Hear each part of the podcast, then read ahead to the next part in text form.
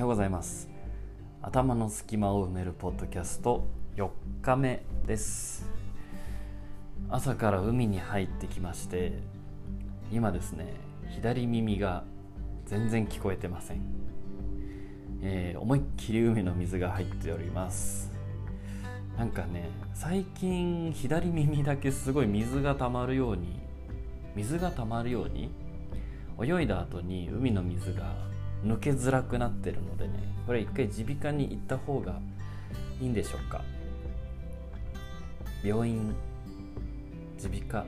耳鼻科なんて小学生以来行ってないですね。いやそんなことないや。耳鼻咽喉科。耳鼻咽頭科。ちょっと行かなさすぎてもう読み方もわからなくなってるんですけど。高校3年生の時に行きましたね。これは知らない人の方が多いんですかね。僕は喉仏を骨折してまして喉仏って骨折できるのって話なんですけどあのねこの喉仏っていうのは甲状軟骨っていう軟骨なんですね。焼き鳥とか居酒屋さんで食べるあのコリコリしたやつあれです。喉仏っていうのは甲状軟骨という部位でして結構ねあの簡単にバキッといってしまうんですよ。ただ喉に何か当たるってあんまないのであの僕と同じ症状の人には出会ったことないんですけど高校生の頃にねあの野球部だったんで野球のグラウンド歩いてたんですよ。そしたらすごい遠くの方からボールが飛んできて喉に直撃しまして骨折しました。それで耳鼻咽喉科？咽頭科？に行った記憶がありますがもう10年以上前の話ですね。で左からボールが当たったので甲状軟骨がね本当にね真っ二つにバキって割れたんですよ。で息できなくなって死んだなって思ったんですけど、まあ、生きてまして。その後ね1ヶ月ぐらい声が出なかったんですよ。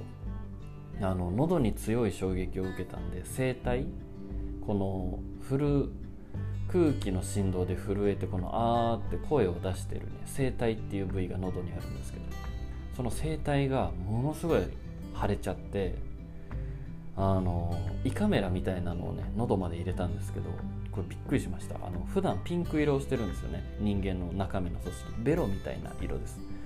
でもね衝撃が強すぎて声帯が真っ白になってたんですよ。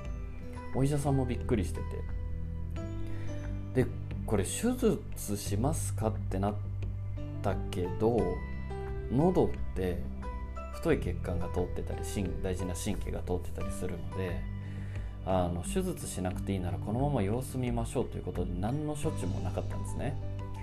で今に至るまでほったらかしです。人間の回復力ってすごいなって思いますよね。あの怪我してから1ヶ月後には声も出るようになってでもねその時もあの僕は世界一になりたいって思いがすごい強かったんで声が出なくなった時にねやったよっしゃって思ったんですよね。ハンデ来たっていう。ねハンデがあった方がドラマになるじゃないですか。でも声出ちゃったんでねしょうがない。で結局今でも折れたまんまなのであの今度会った時に触りたい人は触ってください割れてるのでねとんがってるのが分かります。今んとこ何の支障もないんですけどあの年取ってからどうなるんでしょうね。という、まあ、全然大丈夫です。最近あの LINE とある LINE グループでみんなの子供の頃の伝説みたいなテーマでお題を募集したらあのほぼ全員怪我の話を送ってきてやっぱちっちゃい頃は怪我つきものなんですね。結構骨折ったり大出血したり。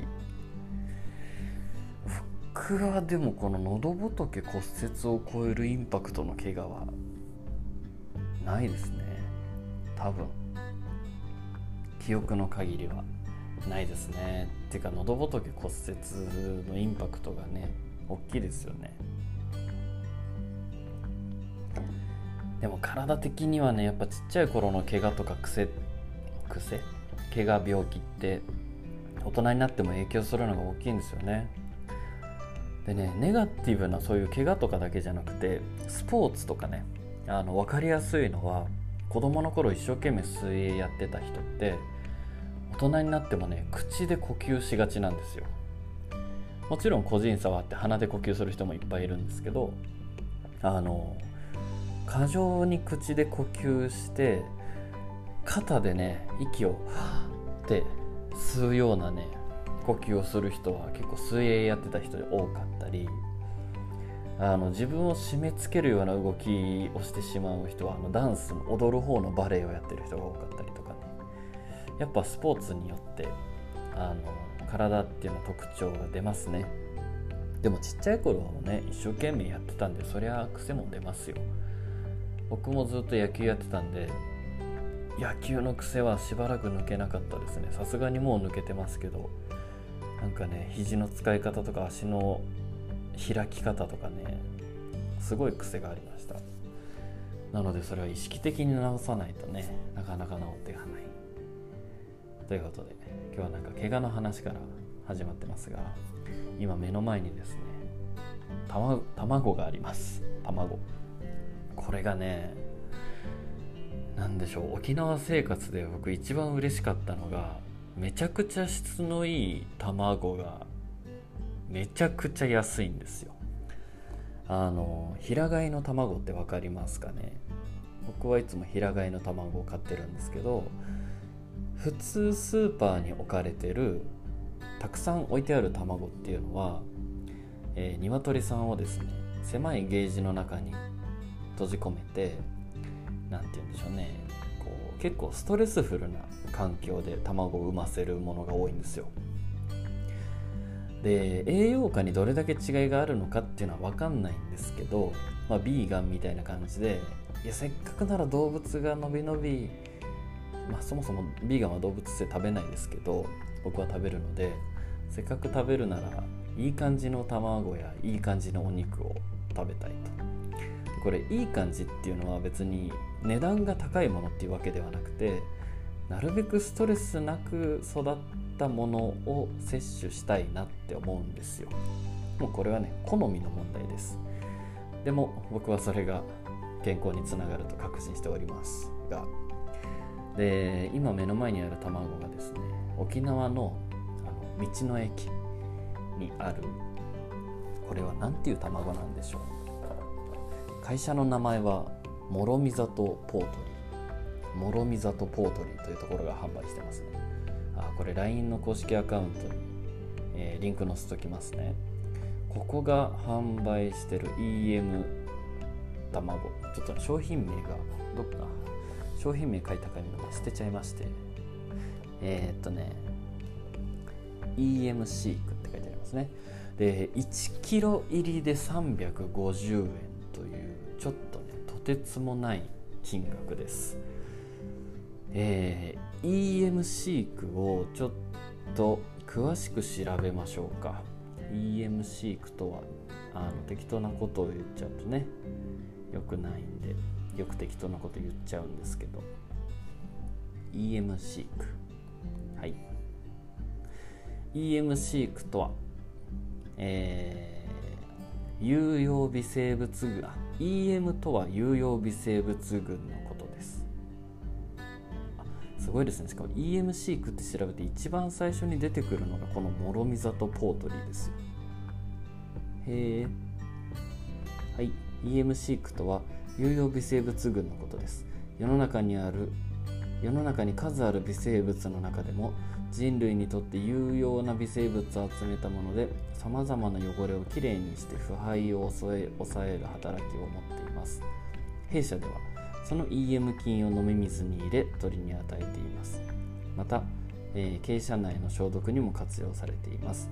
そのような環境で生産された卵が琉球卵なのです。琉球卵もしくは琉球卵っていうんですね。EM 飼育を行うことにより鳥の健康状態が良くなり卵に鮮度が卵の鮮度がですね落ちにくくなります。というへえあの僕今平飼いの話をしようとしたんですけどこれもしかしたら平飼いじゃない。あのさっきゲージの話したじゃないですか。ゲージっていうのは本当鶏さん1羽分ぐらいのスペースの中で育てられて、えー、無理やり産まされるんでストレス。フルで平飼いの卵っていうのは平飼い、えー、牧場で放牧されてるみたいなイメージです。あちこちコケコッコーって好きなところ行って自由に育った鳥さんが産んだ卵はストレスが少ないと言われてます。で、えー、僕は沖縄で普段食べてる卵が平飼いの卵だと思っていたんですが今ここを見たら一言も平飼いなんて書いてない工場の写真が見えるのでこれおそらく平飼いじゃないですね。諸見里ポートリーさん。ちょっと平飼いであってほしい気持ちになっちゃってるのでもうちょい調べますね。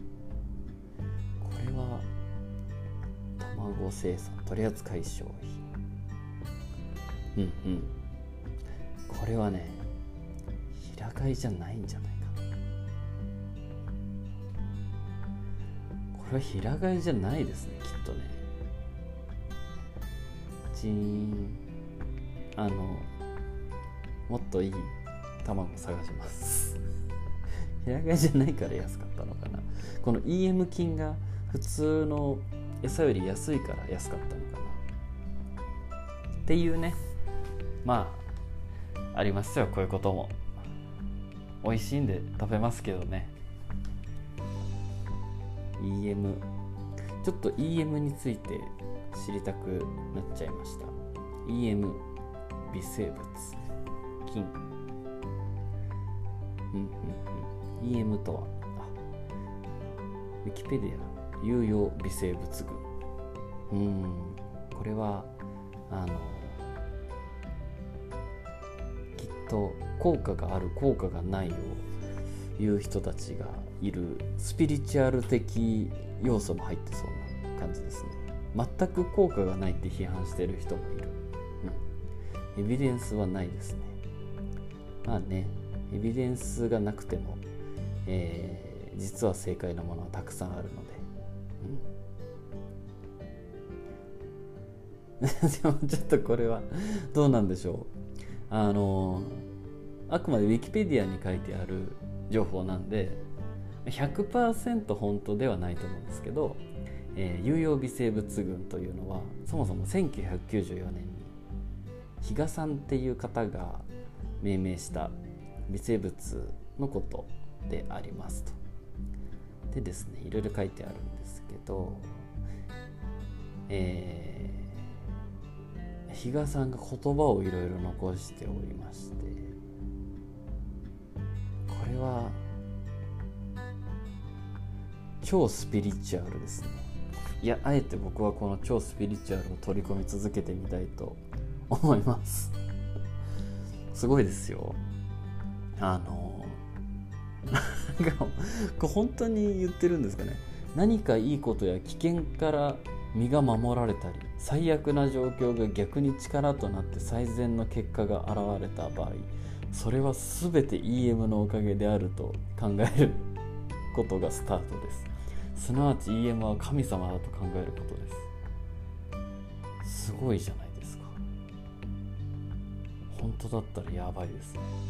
電気代 じゃん面白いちょっと EM が面白くなってきました。えー、いいこと。EM を摂取すると起きるいいことは地震の軽減電気代の削減電化製品の機能向上落雷天災の回避健康や人間関係の改善いじめがなくなり動物が仲良くなる生命の息吹が感じられるようになる。EM の生活によって病院病人はいなくなる。いやすごいですね。やばくないですか EM すごいな。じゃあ違う卵買おうかな。いや面白いんで僕はちょっとまだこれ食べきる食べきりますよ。なぜなら1キロあるんでね。昨日1キロ買っちゃったんで食べきりますよ。30個ぐらいあるんで。っていうね。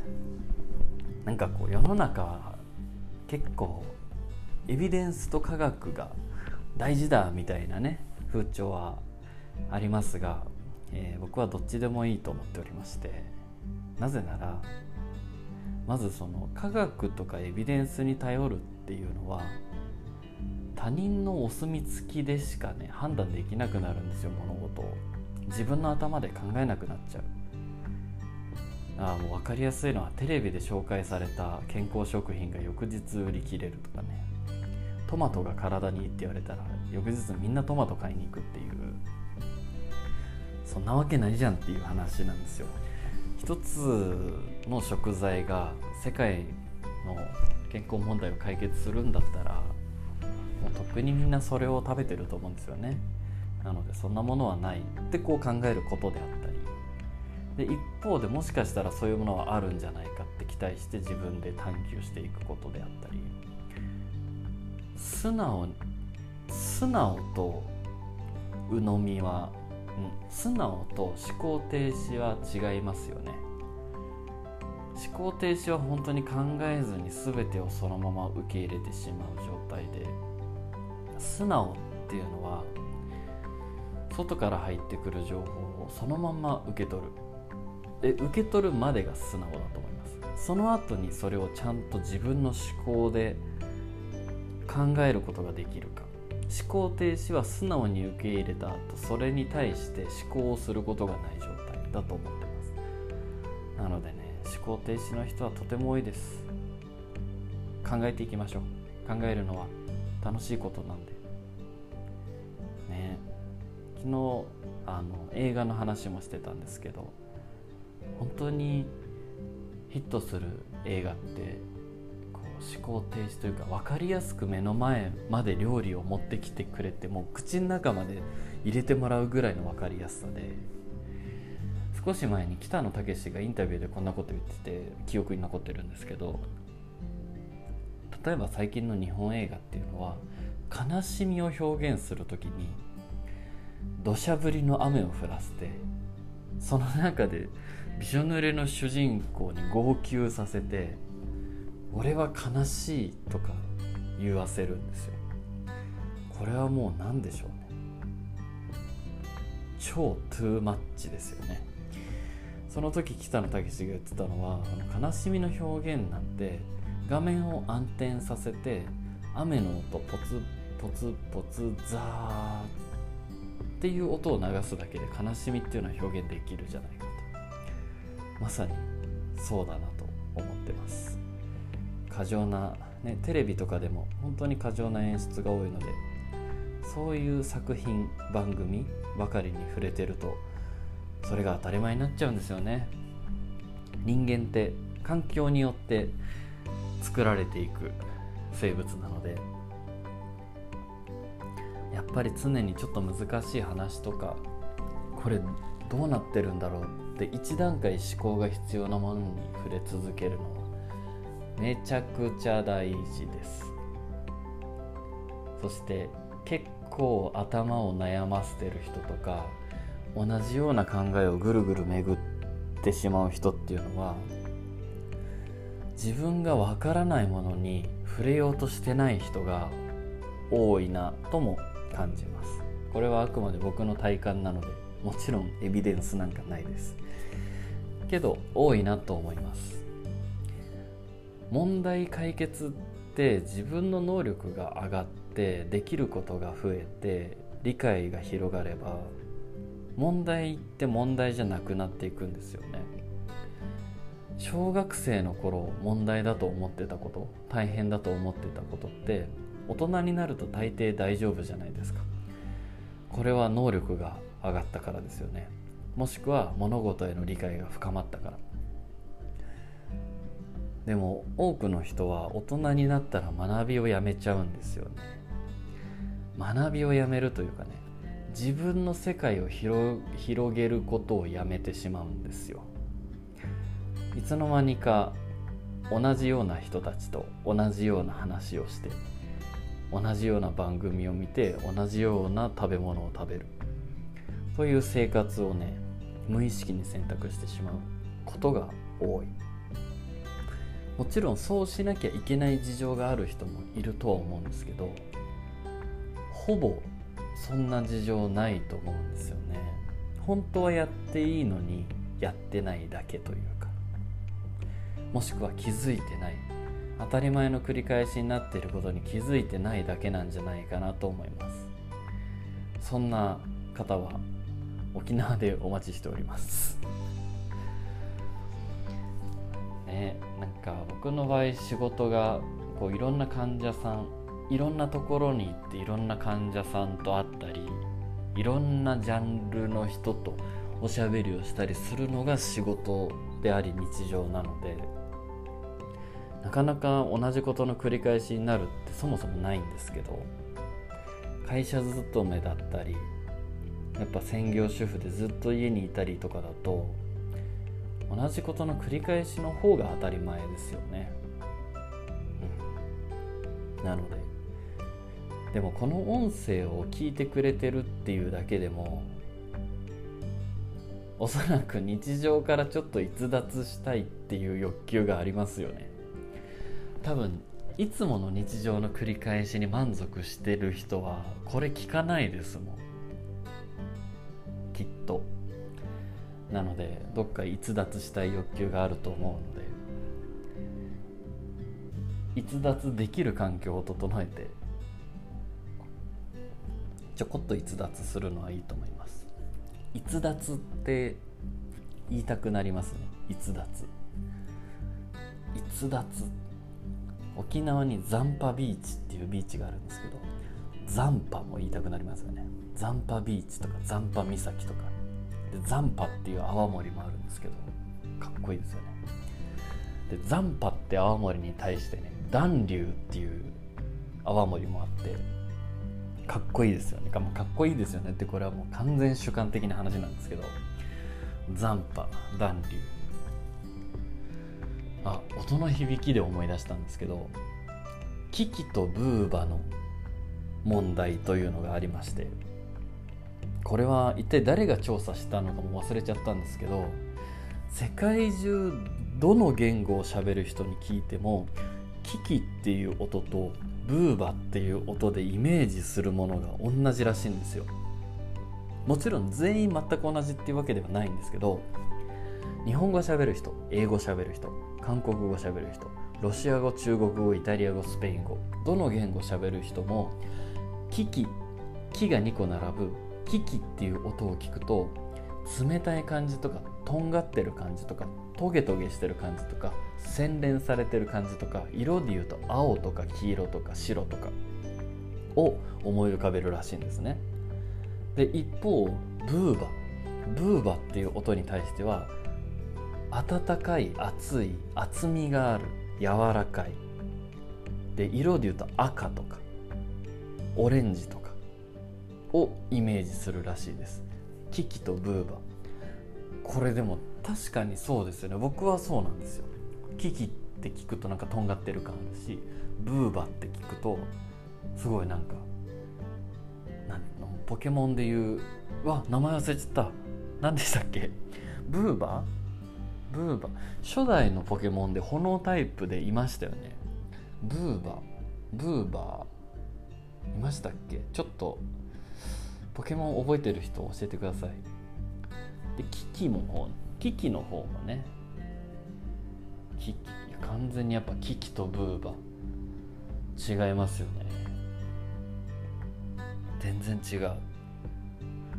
昔もう何年も10年ぐらい会ってないかもしれないですけど昔お世話になった人の中にこの人間の発音した時の脳の反応を調べてる研究者の方がいましてその方の話すごい興味深かったのがどの言これも同じですよね。どの言語喋ってても人間はある音を聞いた時に同じような反応を示すらしいですよ。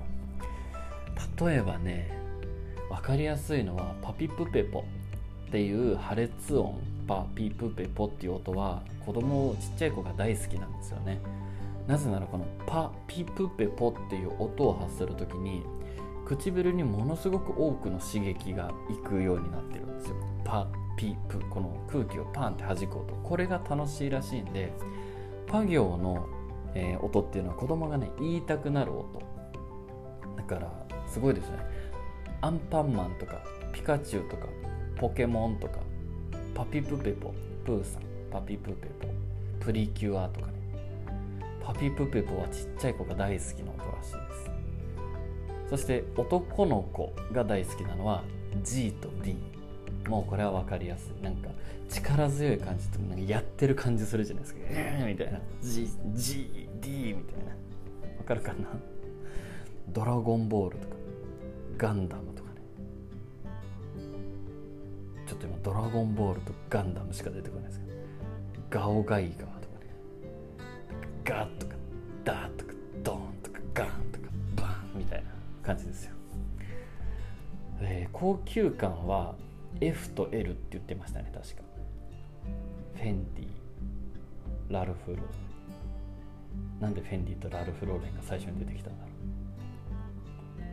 う。グッチ違う。シャネル。なんか微妙。何言ってたっけ？あとすごい前の話なんでねめちゃくちゃうろ覚えですね。あいうえを書き。あ全然覚えてないです。あでも女性大人の女性が好きな音が J っていうのは覚えてます。なんか J っていうこれ分かるんですかね？これ今聞いてくれてる人は20代30代の女性が8割以上なんですよこれ。分かります ?J, J って聞くといいんですか？あのいいんですかね？J J なのでいろんな層、えー、特定の層この人たちに受けたいなって思う商品作ったりサービス作ったり番組作る時はそういうね音の発音も気にしてみてはいかがでしょうかというお話です。そのあのこの話を教えてくれた人は実際にいろんなネーミングに関わっててトヨタが新しい車を作る時にこれぐらいの価格でこんな人たちに売りたいってなった時にその人たちに響く音をつけたりお化粧品も、えー、これぐらいの金額で売れるようにしたいって言ったらそれに名前つけたりみたいな。すごい有名な、ね、商品の名前つけてる人でした。なんか気づけばもう30分も経っちゃうんですね。なので、えー、前半はこれぐらいで次はニュースの紹介をしていきたいと思います。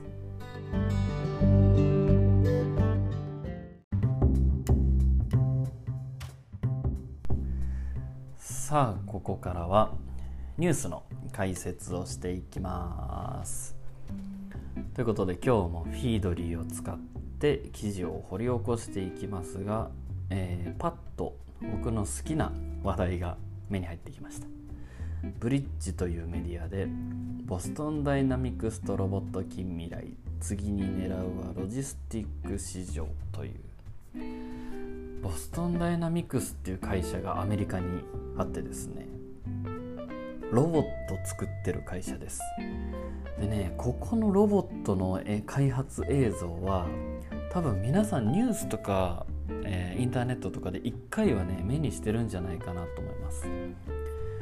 何年も前にビッグドッグっていうもうなんか人間2人が歩いてるようにしか見えないこれリンク後であの LINE の方に貼っときますね、えー、人間が歩いてるようにしか見えないめちゃくちゃ面白いロボット作り始めて最初はいや本当にこんなんでこれロボットって言っていいのみたいな感じだったんですけどもうねどんどんどんどん技術が高まっていってこれは僕がどうこう説明するよりも映像を見れば一発でわかるので、えー、LINE の方に映像を載せておきますやっぱねロマンがありますよねロボットってワクワクするさあ次はお安眠を誘う機能を向上させた BOSE の睡眠用イヤホン。これこの番組を聞きながらこのイヤホンつけたら最強じゃないですか。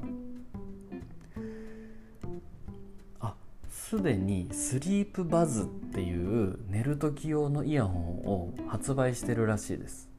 でスリープバズ2がもうすぐ出るんですね。えー、何が違うんだろう？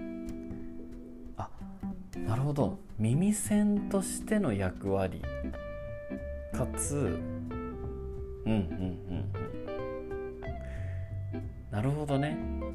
えー、耳うんとねイヤホン機能がついた耳栓って感じです。なので完全に外界の音をシャットアウトしてっていう。なるほど。いやでもね僕これあんまりおすすめじゃないですね。あの言った通りイヤホンあんまり推奨しない派なので。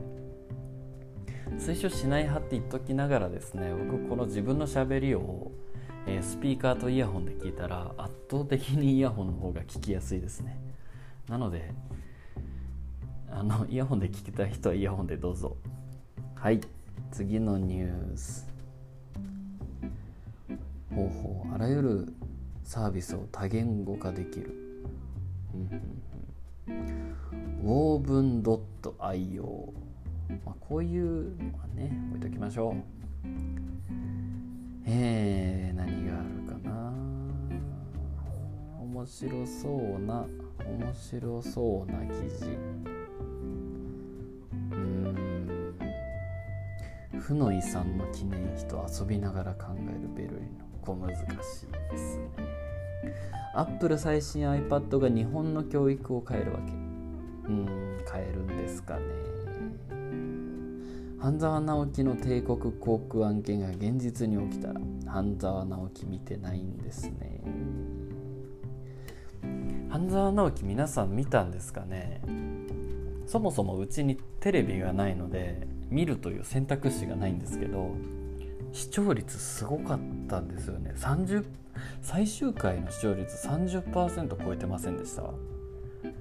最近の日本のドラマであそこまでみんなが見たのはなかったですよね。半沢直樹。だって見てない人でさえ倍返しだは知ってますもんね。そのうち Amazon プライムか Netflix に上がってくるんでしょうか。そしたら見ようかな。いやでもドラマは長いからね。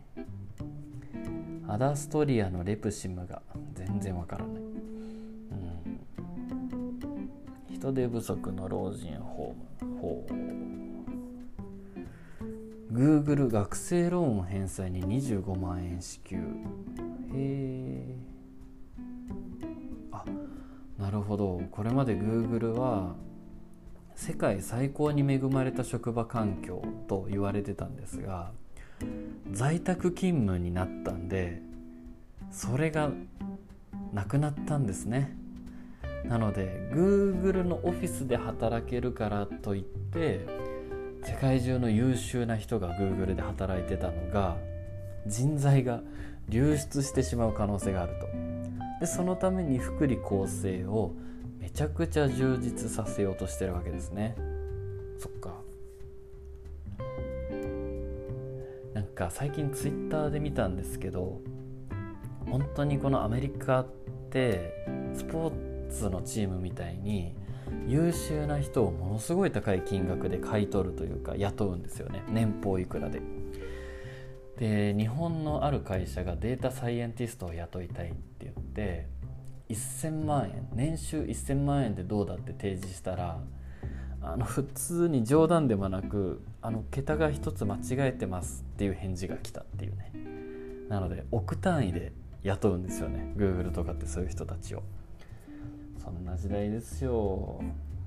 Google 従業員の中であすごい。Google 従業員の中でこのパンデミック収束後にフルタイムでオフィスに復帰したいと考えているのは全体の8%しかいないことが分かった。はあ。Google は競合から優秀な人材を集めるための新たな方策を必要としている。9月最終週。Google は学生ローンの返済をサポートするというスマートな戦略を導入した。へえ。そうなんだ。Google Google のオフィスって僕は Google ジャパンのオフィスにしか行ったことないですけどめちゃくちゃ快適なんですよ。トレーニングする場所あってシャワー浴びるところもすっごい綺麗だしご飯も美味しいし自動販売機無料だしもちろん w i f i 早いし眺めもいいし空気も綺麗だしっていうこんな世界最高峰の Google のオフィスでさえもうみんな戻りたくなくなっちゃってるんですね。えー、そうなんだ。ちょっと今面白い記事見つけました。5億円で島を買おう。究極のソーシャルディスタンス。これはなるほどね。確かに無人島を買ってしまえばソーシャルディスタンスは保たれますね。あ本当に今世界中の富豪があの島を結構買ってるらしいです。へえ。個人所有の島があるんですね。5億円で島をカリブ海の島は5億円で買えるそうです。宝くじ当たったら買えますね。そんなもったいない使い方あります？ニューヨークマンハッタンではあすごいですね。ニューヨークマンハッタンでは一番高いマンションが1部屋34億円。それに比べたらってそれちょっと比較する相手がおかしくないですか、えー、マダガスカルにあるバリハ島。38万4400平方メートルがなんと今なら4億6800万円。安い。次バハマ。ビッグフィッシュ岩礁が、えー、22万2600平方メートルでなんと今なら4億7200万円。いやーすごいですね。全然わからない。でもこれを見る限り、えー、ビッグフィッシュ岩礁は22万平方メートルで4億7000万円。バリハ島は38万平方メートルで4億7000万円なんで、えバリハ島の方がお買い得ということですね。ベリーズ。あすごい。ここはいいんじゃないですか？すで、ー、にプライベート付きのコテージ5軒広大な共有エリアバースパを完備。えー、その他この島を所有した人向けの住居や船の発着所もついて2万6,3000平方メートルで4億7200万円です。これすごくないですか？普通にあの仕事としてもできそうな。まあまず4億7200万円持ってないから買えないんですけどね。まだいっぱいありますね結構。ああ。しかも見てたらですねその無人島本当に大自然のままの島も売られてれば結構すでに高級なビラとかコテージを建てた状態で建物込みで販売してるところがありますね。うん。こういう島買う人ってこれ自分用に買うんですかね？それともビジネスとして例えばセレブがお忍びで旅行したいってなった時にこういうコテージ3棟しかない無人島とかだったらプライバシーが守られるじゃないですか。そういう人向けに超高級リゾートツアーみたいなので貸し出すために借りてるんでしょうか？ちょっとねまだ知り合いに島持ってる人が一人もいないんでね聞けないですね。いつかあったら聞きますし皆さんも島持ってる人に会ったら聞いといてください。はい。という感じでした。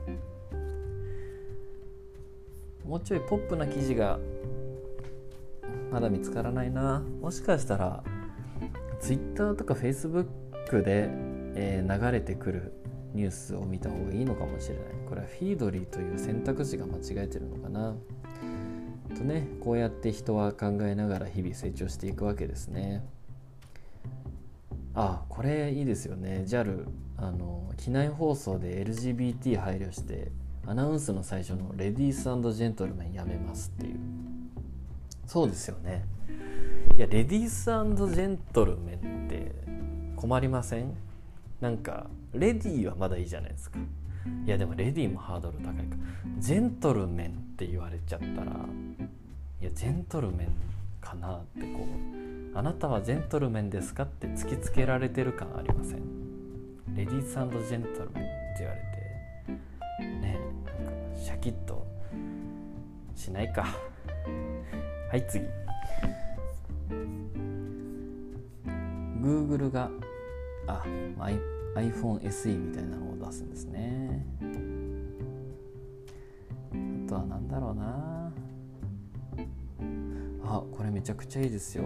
皆さん使ってるか分かんないですけど Chromecast っていうものがあるんですよ。似たもので Amazon Fire Stick TV っていうのがあるんですけどテレビコマーシャルやってますよねよく。簡単に言うとテレビにぐさってさせばテレビとインターネットがつながって YouTube とか Netflix がテレビで見れるっていうものです、えー、Amazon が出してる FireTV スティックも Google が出してる Chromecast っていうものも機能としてはほぼ同じだと思うんですけどあのめちゃくちゃおすすめです。値段も4000円5000円ぐらいでそんな高くないのでその値段で自由自在にいろいろ見れるのは素晴らしい。で Google が新しい Chromecast を年内に発売すると。デザインもねいい感じですよ。これはリンクを載せときますね Chromecast こうねいつも喋り終わるとどの記事をえっとねどの記事どの画像を LINE に載せたらいいか分かんなくなっちゃうので喋りながらメモを取るということをね学びました。なので今日は正確な情報がシェアされるでしょう。Chromecast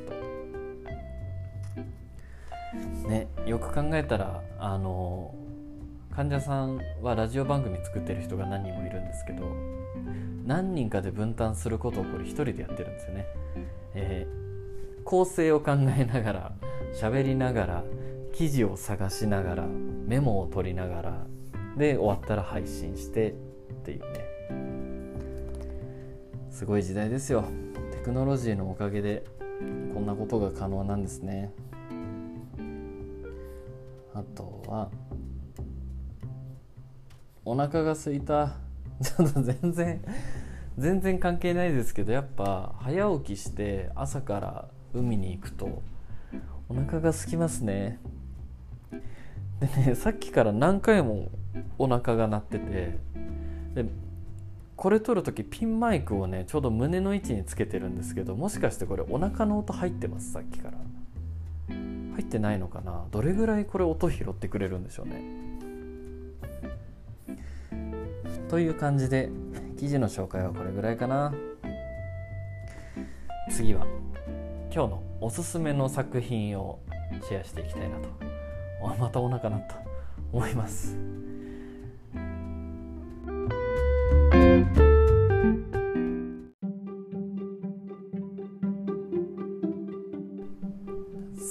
今日から新しいコーナーということでおすすめの作品を紹介していきます。コーナーの名前とかつけた方がいいんですかねこれは。思いついたらつけます。ということで今日紹介するのはネットフリックスのオリジナル作品「今時インド婚活事情」です。これはねネットフリックスすごいなって思いました。あのー、ドキュメンタリー作品って大体テーマが見たことあるものが多いんですよ。例えば地球環境とか、えー動物たちの生態とか有名人著名人の自伝的なものとかライブに密着とか汚職問題とか犯罪の真相に迫るとか。でもねこれ今時のインドの婚活事情に迫ったドキュメンタリー番組。これがめちゃくちゃ面白かったんですよね。そもそもインドの婚活事情なんて興味もないというかその考えることすらしてなかったんですよ。やられましたよこれは。あの僕はインドに行ったことがないんで周りのね友達とかが行った話しか聞いてないんですけど相変わらずガンジス川の濁った水で体洗うようなところもあればもうバリバリ IT 社会の高層ビルが立ち並んだ大都会もあると聞いてたんですね。でこの作品に出てくる人たちは結構インドの中でも今時のあのお金持ちだったりちょっといい生活してる人が多いです。でね大体20代から40代の、えー、今を生きてるインド人のリアルな婚活に密着するんですけどこれねもう冒頭からびっくりしたんですけどインド人のカップルで結婚する人のうち自由恋愛の割合は20%以下だそうです。驚きませんか？日本だったら考えられない。要は昔でいうお見合いみたいなもので結婚する人が80%以上いるんですよ。街は近代化して文化も近代化したと思いきやまだまだ昔の風習がインドでは残ってるんですね。で結婚自体も個人のものっていうよりは家同士のものっていう感覚が強いらしいんですよ。だからねこれ見てると分かるんですけど親がもうめちゃくちゃ口挟んできます。すごい嫌だ。本当に。でこのドキュメンタリー作品でキーマンになってくるのがお見合いの仲介役です。仲介役の島さん。ねインド全体の結婚の80%以上お見合いってことはもうお見合いの仲介役はめちゃくちゃ重要なんですよ。でね島さんがもうあらゆる人脈を駆使してパートナー紹介するんですけどまあみんな理想が高い。本当にすごいですよ。特に女性が相手への要求が凄まじくて高学歴高収入はもちろん当たり前で身長も高い方がいい社会的地位も高い方がいいそれでかつ夢を追いかけていて優しくしてくれる人じゃなきゃ私は嫌だみたいな。いやもうね一回鏡を見ましょう。ね。すごいですよ。その感覚が当たり前なのかこの番組のために、えー、わざとそういう個性的な人を選んでるのかちょっと分かんないです。分からない。でも社会的な地位を気にするっていうのはインドの歴史を見るとなるほどなと納得できる部分もあってカースト制度って昔世界史か歴史か何かで習いませんでした？インドってカースト制度っていう明確な、えー、身分分けがあって3000年以上階級分けてきたんですよ。で法律上でのカースト制度はもう70年ぐらい前に撤廃されたんですけど3000年続いてきたんでやっぱね法律上なくなっても気持ち上残ってるんですよ。だからカースト制度なくなったイエイとは言いつつもどっかでああの人はあのカーストの人なんだみたいな感じがあるらしいんですね、うん、でねまあこれは見てもらうと分かるんですけど面白いです。一言で言うと面白いしあの相手に要求ばかり求める人間は幸せになれないんだなっていうのがよくわかります。もうねよくない？相手に要求ばかり求めるのは。やってほしい。自分が幸せになりたい。幸せにしてほしいみたいな人はね幸せになれないんですよ。とてもその辺リアルです。これはどういう人が見たらいいんだろう？誰かが自分を幸せにしてくれると思ってる人が見た方がいいですかね？面白いですとても。おすすめ。今気づきました。明らかにニュース喋ってる時よりも喋れるのでこの時間を多めにしていきますね。とはいえ1本紹介するのってこうやって5分ぐらいで終わっちゃうので短いんですけど。こんな感じで。今日紹介したのは今時インド婚活事情ネットフリックスのオリジナル作品でした。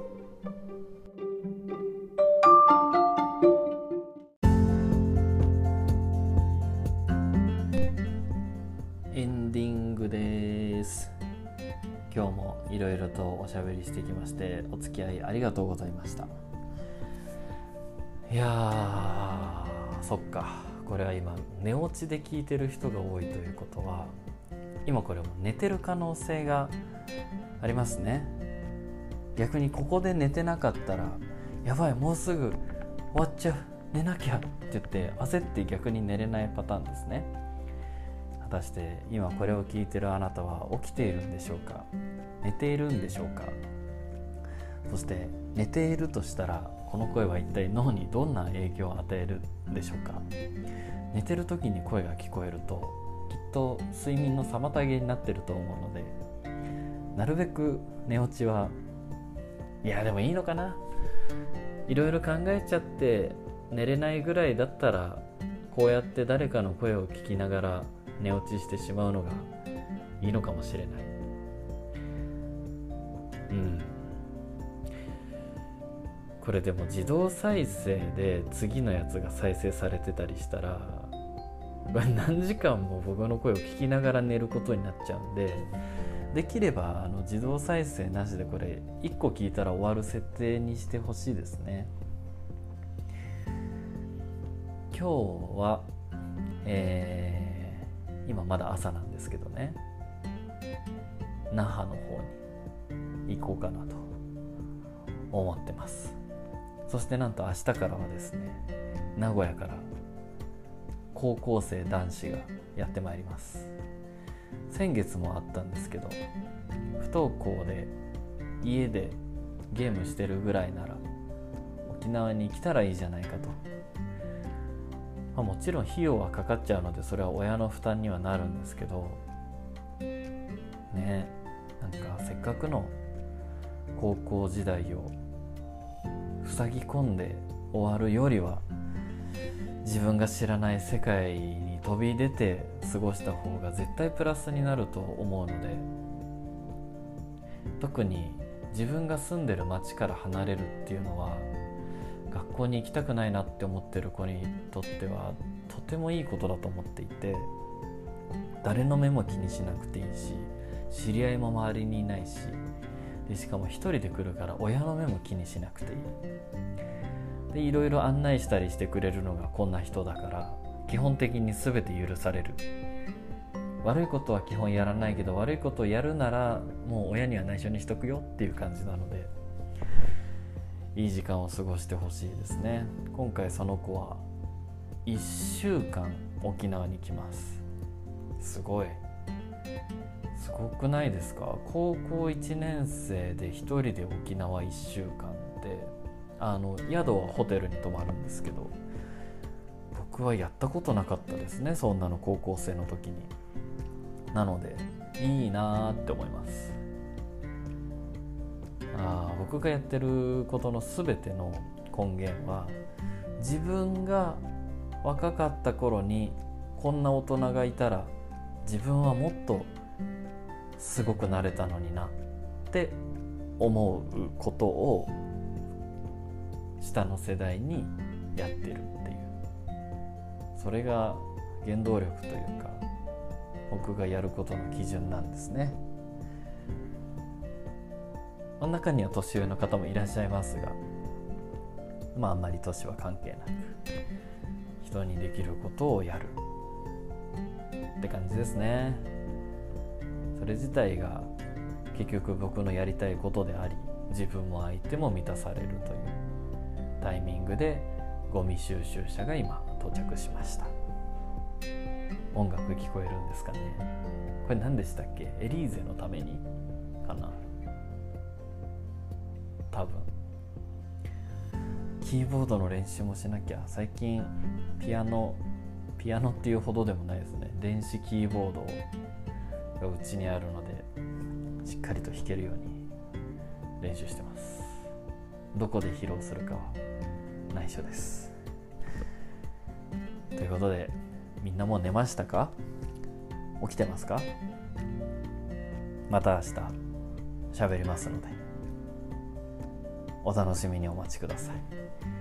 今日も最後まで聞いていただいて。でこれがもうすごい YouTuber っぽくないですか？チャンネル登録いいねと高評価とチャンネル登録お願いしますみたいな。じゃあまた明日も喋ります。今日も最後までありがとうございました。いってらっしゃいかおやすみなさいか分かんないけどまた明日。